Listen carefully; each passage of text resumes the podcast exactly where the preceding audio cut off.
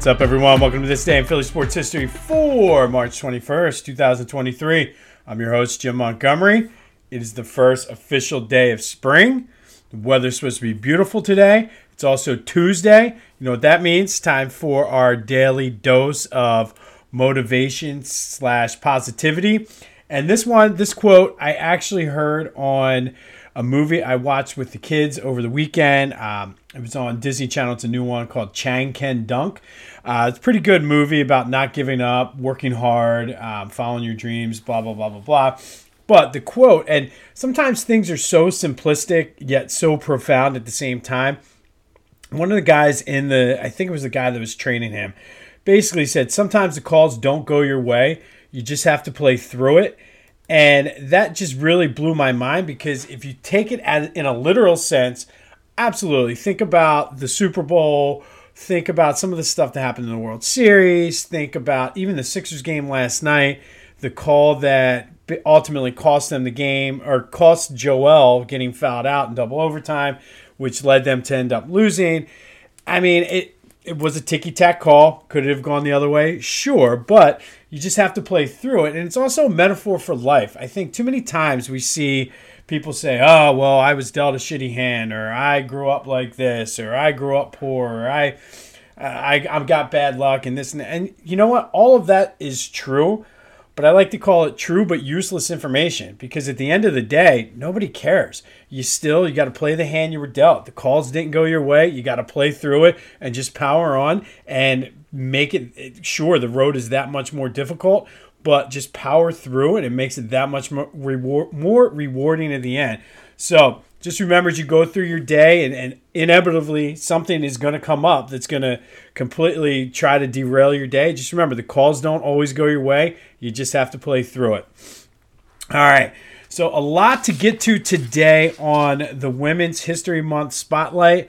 Um, first, before we get into today's Philly Sports Women's History Spotlight, I want to go back to something that happened the other day. And Dawn Staley, who is the coach of South Carolina, she wore a Cheney State jersey. And it just was, to me, it was awesome, because they were, the reporters were asking her why. And she talked about Yolanda Laney, who we talked about on this uh, podcast, and Vivian Stringer, who was the coach at Cheney State, who we'll be talking about later this month.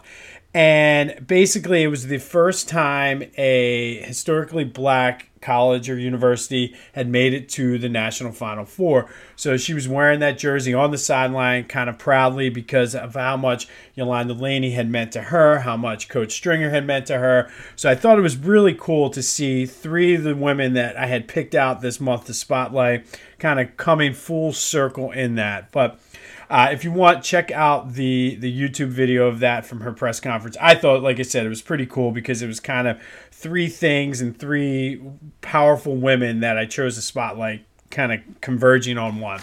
But for today, we're going to stick with basketball. And Cathy Rush is our spotlight today.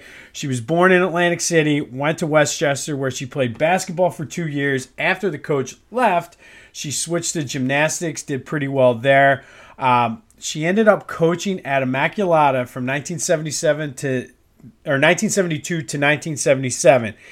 She went one forty-nine and fifteen. Now, just kind of think about that in just mathematical terms. one fifteen or one forty-nine and fifteen.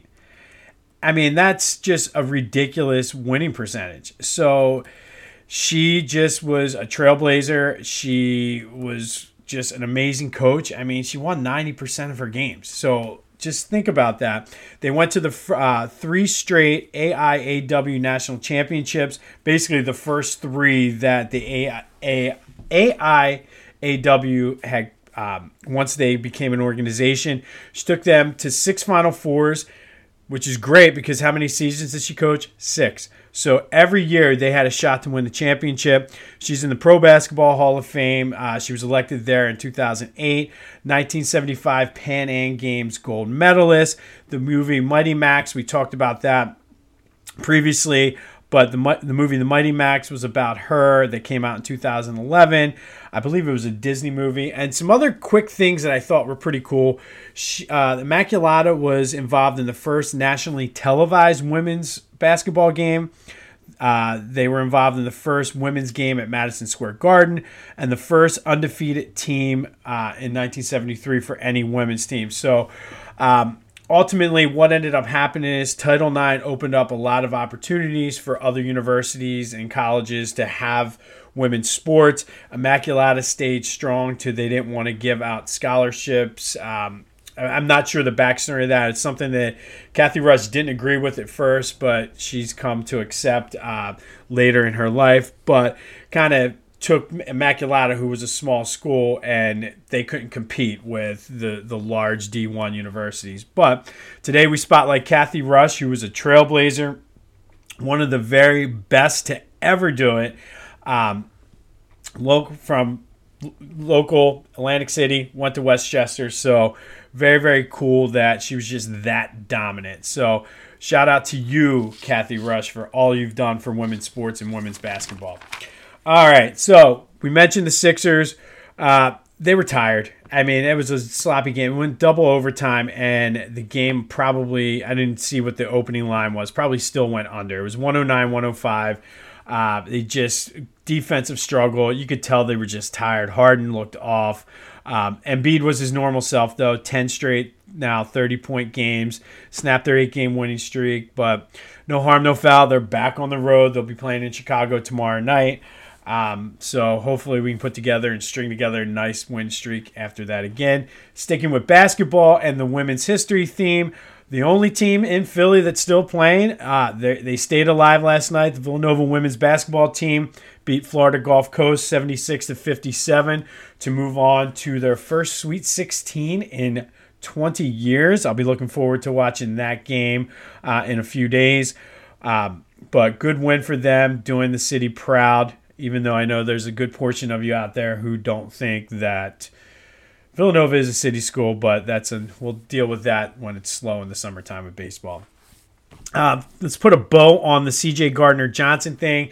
Uh, it was kind of ridiculous how everything came out yesterday. Like, his agent was out there fighting with fans on Twitter and whatnot. Basically, I think what happened is the Eagles offered him a long-term deal at decent money. He overvalued himself, or his agent overvalued the market. Uh, he went out, couldn't find the money he wanted. And then at that point, the Eagles had kind of spent some of their budget um, or whatever. And now he's on a second straight prove-it deal, which I think is kind of odd. I, I think at that point you need to kind of look at your, your representation. But we'll leave it. He's not on our team anymore. Wish him the best of luck. Thank you for the Super Bowl run. Let's move on. Uh, oh, and speaking of moving on, real quick, how about Javon Hargrave out there in San Francisco all of a sudden talking shit like, oh, well, if Brock Purdy didn't get hurt, that N F C Championship game would have gone a lot differently. First of all, no shit. It really would have gone differently. I think anybody in Philadelphia would agree with you. D- does that mean the 49ers win? I doubt it, but th- the game would have gone different. So, Javon, again, thank you for the couple years you had here in Philly. Thank you for last year and uh, kicking down the door and whatever other sack celebration you did. But you know what? Shut up. Um, all right, so let's get into today. We're going back to two thousand four, and this is one that um, I don't have a lot of notes for because I'm just going to go off the cuff. But on this day, March twenty-first, two thousand four, it was the end of an era. Veterans Stadium was imploded. Um, and again, I could sit here and wax poetic. It's probably not going to come out good at all. Uh, I will say I did cry when that that building got knocked down, or the stadium got knocked down, because of how much it meant to me, and just uh, not so much from a sports perspective, but just a life perspective.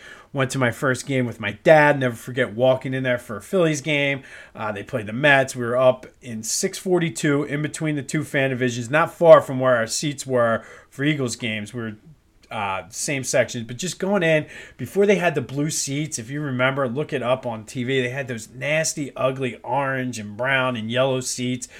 Uh, but I just remember walking in and, and falling in love immediately.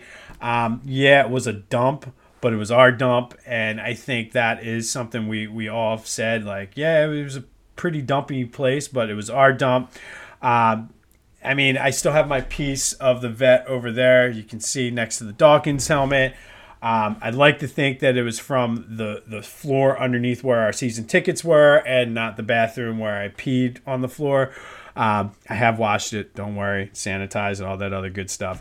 But it just was, I mean, the Eagles, Phillies, Temple played there. Uh, they the Phillies clinched two World Series berths there. The, um, they clinched the, the eighty World Series there. Uh, the Eagles N F C Championship game. Um, my favorite memories were that uh, the biggest games, I should say, was obviously my first time there, my first Eagles game um, that I went down to with uh, my uncle. I went down to a couple games with my dad. Um, the nine eleven game when they came um, uh, first game back after nine eleven against the Braves. Uh, obviously for not the positive reasons, but the two thousand two N F C Championship game. I never did get to go to an Army-Navy game there, but, I mean, say what you want about it. I mean, the turf was shitty. Ask anybody. Michael um, Michael Irvin, I think it was Wendell. Um, uh, I forget the guy for the Bears that blew out both of his knees jumping up. I uh, had a jail, the seven hundred level, all the whatever you want to say. I mean, it was not, it was one of those cookie cutter stadiums back then, but it, it had a special charm and a, a special, held a special place in my heart. But on this day, it was the end of the era. They they knocked the thing down. It's now a parking lot. There are a couple random uh, markers spread throughout the. The, the parking lot there where home plate was. I think there's one where Stargell hit the uh, the furthest home run. I think there's also one where the goalposts were. But, yeah, like I said, it, it was a piece of shit, but it was our piece of shit. So, shout out to the Vet. Still miss it. Um, one of the few times I've cried over something that wasn't a person. Um, just because of what that, that building, um, as dumpy as it was, represented to me. Um, so, don't forget...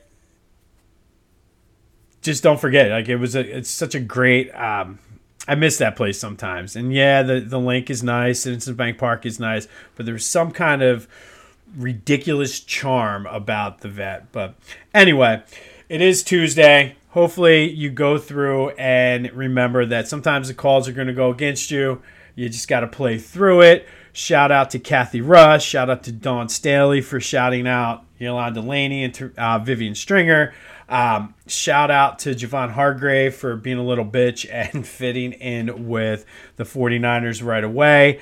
Uh, this has been This Day in Philly Sports History. Go have yourselves a Tuesday, and until next time, I'll see you when I see you.